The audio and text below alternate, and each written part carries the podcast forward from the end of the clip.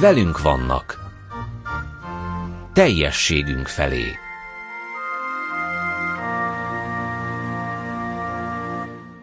A szerkesztő Gerbe Janita. Teljességünk felé című műsorunk mai vendége Rohlitz Zsuzsa, családterapeuta, mentálhigiénés szakember és lelki vezető, akivel az önismeretünk mélyítéséről, életünk teljesebb étételéről beszélgetünk, és arról, hogy a hétköznapjaink és emberi kapcsolataink működésében mit tudunk tenni, hogy még könnyebb legyen a kapcsolattartás. Az erőszakmentes kommunikáció egy olyan kifejezés, ami nem biztos, hogy mindenki számára ismerős. Viszont én kezemben tartok egy jezsuita kiadó által kiadott könyvet, a Zsiráf, a Sakál és a keresztények címmel, aminek alcíme, hogy fedezzük fel az erőszakmentes kommunikációt, amit férjeddel együtt Rohlitz Tiborral írtatok. Nagyon érdekes már maga az is, hogy fedezzük fel, hiszen a kommunikáció az ősidők óta zajlik ember és ember között. Most pedig egy olyan kommunikációt ajánlatok ti itt a könyvben, ami megértő, elfogadó, a másikat partnerként kezelő és teljes odafigyelést igénylő beszélgetés vagy kommunikáció. De hogy hogy kerül ide a zsiráf és a sakál, kezdjük talán ezzel. Ugye azt írtátok, hogy a zsiráf az állatvilágban a legnagyobb szívvel rendelkező állat, és ezért lett ő az erőszakmentes kommunikációnak a szimbóluma. Erre kellene törekednünk, de hogy hogyan kommunikál a zsiráf, erre kérlek majd, hogy, hogy erről kezdjünk el először beszélgetni, illetve másik, meglepődtem, hogy a sakál hagyományos kommunikáció, vagy más néven az erőszakos kommunikáció. Tehát amit mi ismerünk, ahogy mi beszélgetünk, az az erőszakos kommunikáció alapja gyakorlatilag, és a zsiráf féle kommunikációt kellene megtanulnunk? Pontosan így van, ahogy mondod. Minden szinten abban élünk és abban növünk föl, hogy egymással versengünk, hogy egymást lenyomni próbáljuk. Azt hiszem, akkor vagyok jó, hogyha ügyesebb, bölcsebb, talpra esettebb voltam, mint a másik. Azt hiszem, hogy akkor vagyok őszinte, hogyha jól megmondom a véleményemet. És ezek általában a feszültségek mélyüléséhez vezetnek. A zsiráf nyelv, vagyis az erőszakmentes kommunikáció, az pedig egy teljesen más utat mutat, amit nagyon sok ponton át kell gondolni ahhoz, hogy kikeveredjünk a sakál nyelvnek a csapdáiból. Azzal együtt, hogy említetted, hogy a zsiráfnak van a legnagyobb szíve, hogy a sakálnak is van szíve nyilvánvalóan, csak sakál nyelven próbálja kifejezni magát. Tehát egyszerűen ez tényleg egy új nyelvezet, és ezért szükséges, hogy fedezzük föl, tanuljuk meg. Tehát gyermekkorunkból azokat a mintákat hozzuk, hogy úgy beszélgetünk már szinte észrevétlenül, hogy azzal adott esetben a másikra nem kellően figyelünk, vagy megbántjuk, vagy rejtve a mondatban ítélet vagy, vagy elvárás fogalmazódik meg a másik felé. Tudunk erre példákat mondani? Igen, igen, igen, itt az ítélet elvárás, ez az, amit inkább kidomborítanék, és kisgyerek oldalról, amikor egy kisgyereknek azt mondjuk, hogy jaj, de ügyes vagy, az már egy elvárás ő felé, hogy ő neki mindig ilyen ügyesnek kell lennie. Az, hogyha azt mondjuk, hogy tedd fel szépen az asztalra a tányért, akkor az egy elvárás egy bizonyos fajta viselkedés irányába. Pláne adjál szépen puszit a néninek, vagy köszönjél szépen, minden, minden rányomjuk a gyerekre a saját, vagy a felnőtt világ, vagy társadalmi szintű elvárásainkat, pedig a gyerek az nem ezen a módon tanul, hanem azon a módon tanul, hogyha rávilágítanak a felnőttek arra, hogy most éppen mi történik. Tehát a jaj, de ügyes vagynak a pillanatnyi helyzete az az, hogy hú, ahogy ezt a labdát eldobtad, látod, hogy az a labda mekkorát röpült? Vagy hogy ez a katica, amit ide rajzoltál a papírra, hát ez olyan szép, hát legszívesebben, ha katica lennék, odaszállnék melléje. Ez a gyereknek valódi információt hordoz, nem csak egy ilyen üres jaj de szépet, amivel nem tud mit kezdeni. A jaj de szépből csak egy elvárást érez, hogy máskor is ilyet, valami ilyesmit kéne. De ott marad egy kétségbejtő hogyan. egy félelem, vagy amikor elvárásokat támasztunk, ez az így csináld, úgy csinált, köszönj szépen, adjál puszét, aludjál el. Ő saját magától nem tudja, hogy ezek igazából mit jelentenek, de hogyha lépésről lépésre meghallhatja, hogy miről van szó. Bemegyünk az üzletbe, ott lesznek nénik és bácsik, és ilyenkor köszönni szoktunk. Ezt érti a gyerek. A sima felszólítást attól pedig inkább megretten, inkább azt érli meg, hogy valami nem stimmel és az erőszakmentes kommunikációban meg pontosan erről van szó, hogy nem elvárásokat vagy ítéleteket tolmácsolunk, mondhatom, hogy kommunikálunk egymás felé, hanem szépen világosan elmondjuk a pillanatnyi helyzetet, az, hogy az vélhetően kiben mit vált ki, és hogy vélhetően kinek mi abban a helyzetben a vágya, vagy mi az, ami ő neki erőt adna, mi az, ami szép abban a helyzetben, és így tulajdonképpen tanítgatjuk egymást is egymásra, egymást saját magunkra, és saját magamat is saját magamra. Tehát egyfajta hangolódás. Egy folyamatos egymásra hangolódás, de azzal a tudattal, hogy nagyon fontos, hogy én magamra is hangolódjak közben. Mert csak úgy tudok hiteles lenni, ha magammal tisztában vagyok. Azért érdekes pont ez a példa, amit a kisgyerekkel mondtál, mert hogy ugye a, a könyvben is leírjátok, hogy a társ aki nem feltétlenül a, a, az élettárs vagy a házastárs, hanem a társ, akivel beszélgetek, legyen egyenrangú.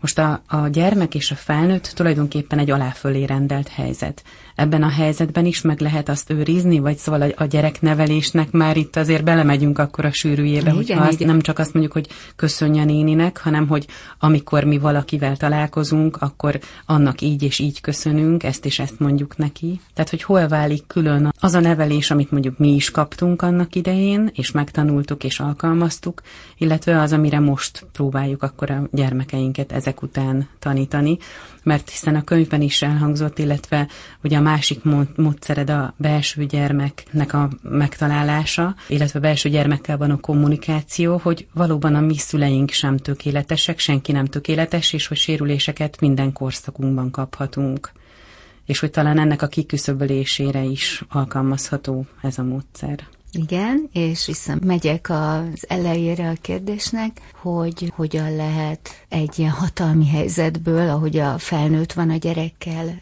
szemben, mégis erőszakmentesen kommunikálni, és ezt a hagyományos szemléletet, hogy hatalmi helyzetben van a felnőtt, ezt helyesbíteném alapvetően.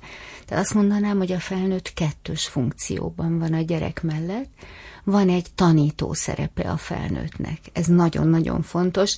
Tulajdonképpen sok alternatív pedagógiai irányzatban elfelejtik a felnőttnek a tanító szerepét, ami pedig egy felelősségteljes szerep, de még mindig nem jelenti azt, hogy fölé rendelt. Csak éppen felelősségteljes, egy másfajta szempontot is, kötelessége a szülőnek, a felnőttnek képviselnie, egy olyan szempontot, amit a gyerek nem ismer.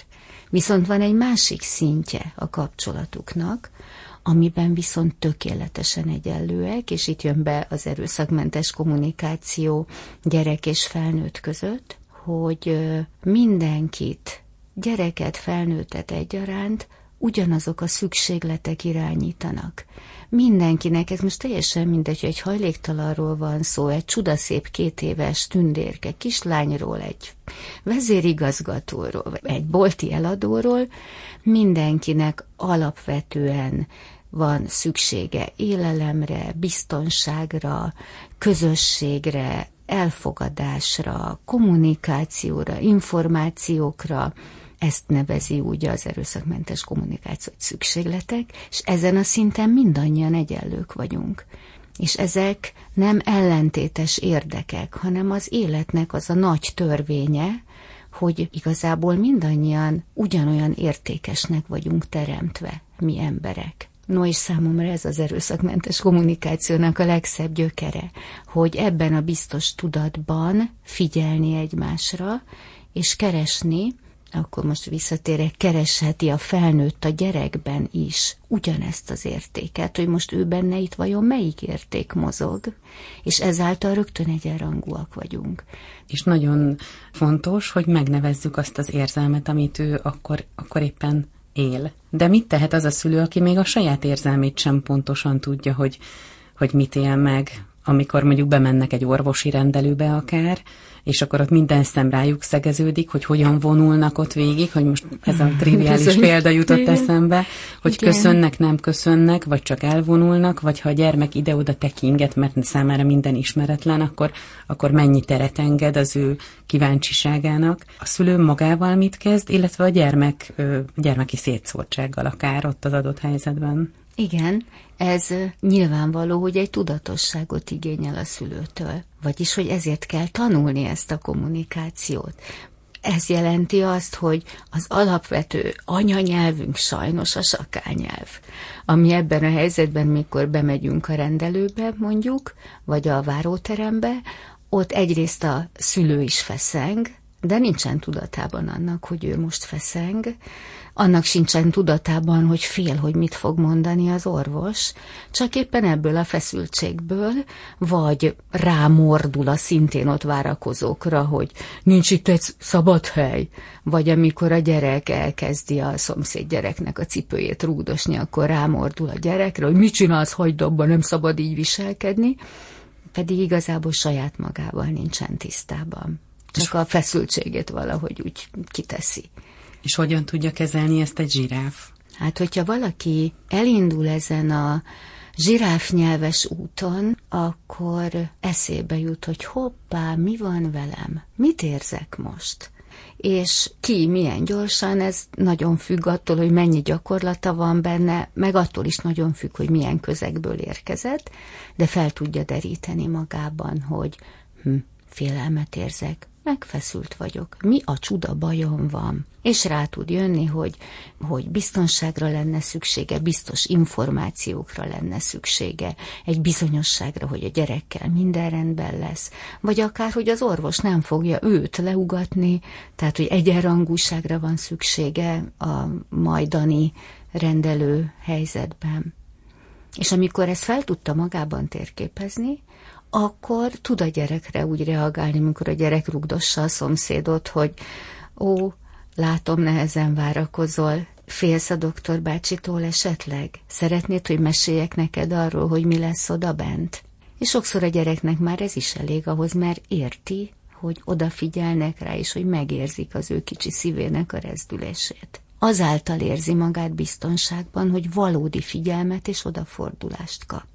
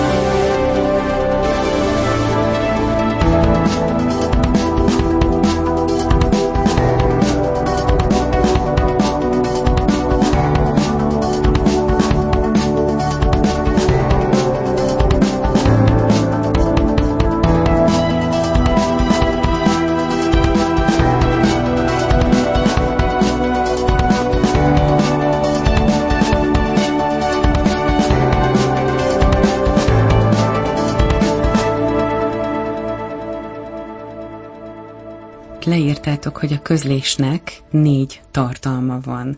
Kérlek, hogy ezt oszd meg velünk, és hogyha, hogyha ezt a négy tartalmat mind megfigyeljük, tulajdonképpen az az igazi odafigyelés, hiszen négy síkon ismerhetjük meg az embert, akivel beszélgetünk, de hogy ezt valóban mindig meg tudjuk-e tenni. Az, hogy minden közlésnek négy tartalma van, az azt jelenti, hogy én, aki hallom azt a közlést, négy bőrt húzok le arról a tartalomról.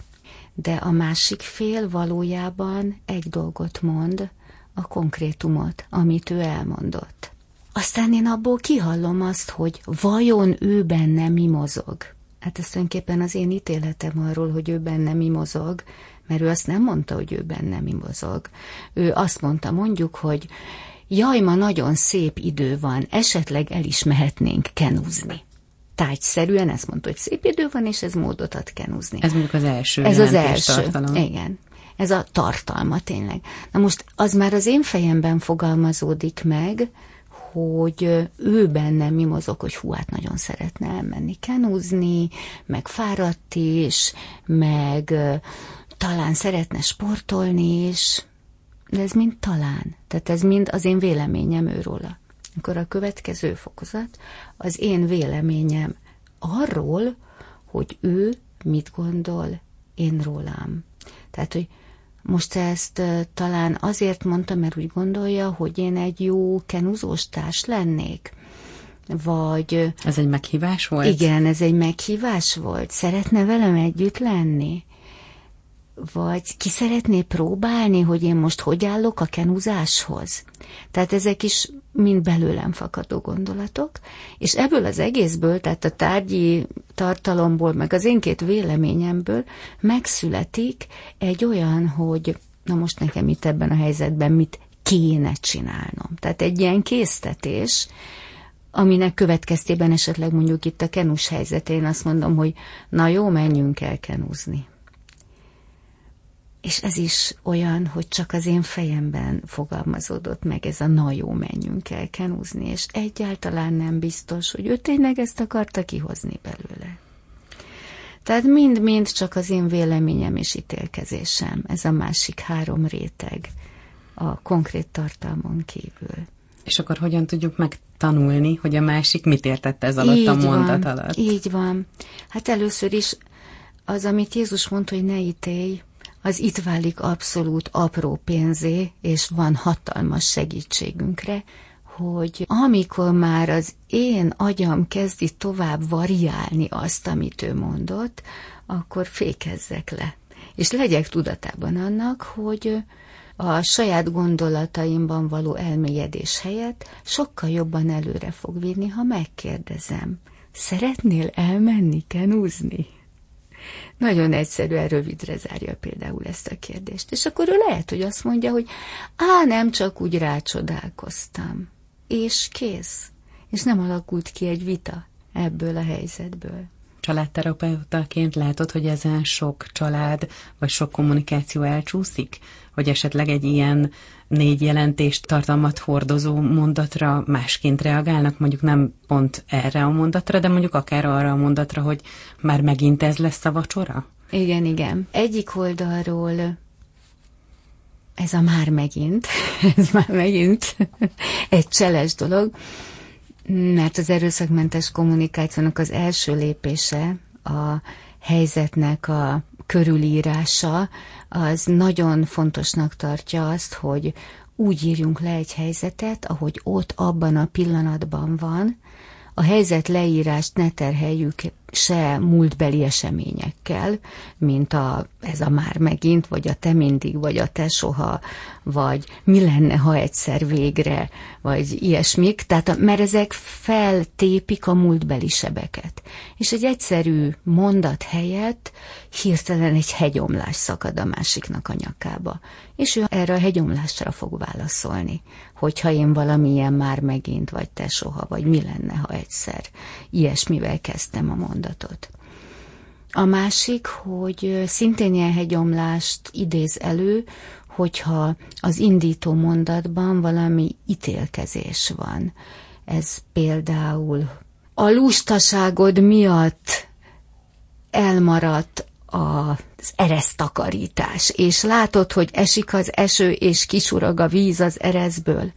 Az, hogy esik az eső, és kicsurog a víz az ereszből, az egy tény. Ezt lehetne mondani. És ebből látja is a társam, hogy meg az eszébe is jut, hogy hú, de sokszor beszéltünk már róla, hogy ki kéne azt az ereszt tisztítani. Hogyha oda teszem ezt a lustaságod miattot, benne van rengeteg régi keserűség, akkor a lustasággal fog vitatkozni, azt fogja mondani, nem is vagyok lusta, de te is tudod, hogy mennyire nincsen időm, és igazán lehetnél megértőbb, ahelyett, hogy az eresztakarításra koncentrálnánk együtt. Tehát már ez a kezdő mondat olyan, amit például családterápiában azonnal észre lehet venni, mert ilyen letokolódott régi sebekre mutatnak tulajdonképpen ezek a kezdő ilyen kis tüskeszerű szurkapiszkálók is mondatrészecskék. És akik mondjuk odáig jutottak, hogy már csak ilyen mondatokkal kommunikálnak egymással, azoknál is el lehet kezdeni ezt a figyelj oda, ne így azért, azért lehet elkezdeni, mert aki családterápiára jön, az tele van jó szándékkal. Az meg akarja ezt az egész helyzetet oldani, javítani, és még bizalommal is van felém.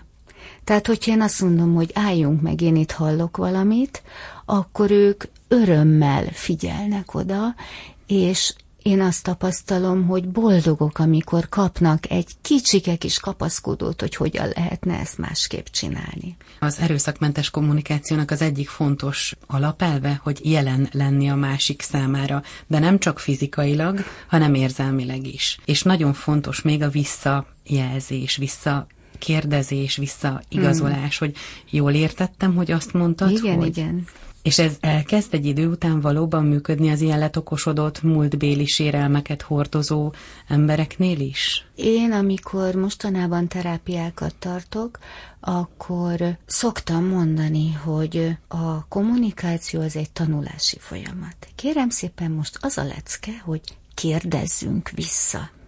Tehát én konkrétan tanítom az embereket visszakérdezni, tehát valójában nem ők eljutnak oda, hogy na és akkor elkezdenek visszakérdezni, hanem megtanulják, mint egy nyelvleckében, hogy dolgozunk azon, hogy ne legyenek ezek a szurkapiszkáló mondatkezdések, dolgozunk azon, hogy vajon mi lehet a társamnak az erőt adó vágya, a reménye az életben, hogy ennek következtében ő neki milyen életérzése, vagyis érzelmei vannak, és dolgozunk azon, hogy hogyan lehet visszajelzést kapni, kérni, adni, hogy minél nagyobb legyen a valószínűsége annak, hogy együttműködünk tényleg. Tanulgatják az emberek. Ez azért fontos, hogy nem ilyen homályosan gondolkodunk mondjuk a másiknak a gondolatairól? Mik ezek a mondatok, amiket ilyenkor érdemes így a pontosítás céljából mondani a másiknak? Hmm, még visszatérnék ahhoz, hogy nem lehetek soha biztosabban, hogy a másikat tökéletesen értem mert ő egy külön egyéniség, külön gondolatvilággal, és akármilyen régóta vagyunk együtt, egy sajátos szóhasználattal. Tehát ha én azt hiszem, hogy őt tökéletesen értem, az azt jelenti, hogy számomra már ő benne nincsen újdonság, nincsen kincs, nem is érdemes már odafigyelni rá, vagyis tökéletesen saját magamban forgok. Ezért alapvető, hogy vissza tudjak kérdezni. A jól értem például az egy ilyen kulcs szó. Vagy arra gondolsz, hogy, vagy arra vágysz, hogy, vagy hogyha én beszéltem és azért mégiscsak fontosnak érezném, hogy, hogy visszajelzést kapjak, hogy ő megértette azt, amit én mondok, akkor mondhatom, hogy nagyon sok mindent mondtam, de nem vagyok benne biztos, hogy érthető volt-e. Nem az, hogy te értetted de mert ugye az egy leminősítő, de hogy érthető volt-e, vagy hogy, hogy velem tudtál-e tartani ebben az eszmefuttatásban. Talán még azt is, ha megkérdezem, hogy mond, mi az, ami neked ebből fontos volt. Az is már összekapcsol minket, és úgy körülbelül le lehet venni, hogy ő mit értett abból, amit én mondtam.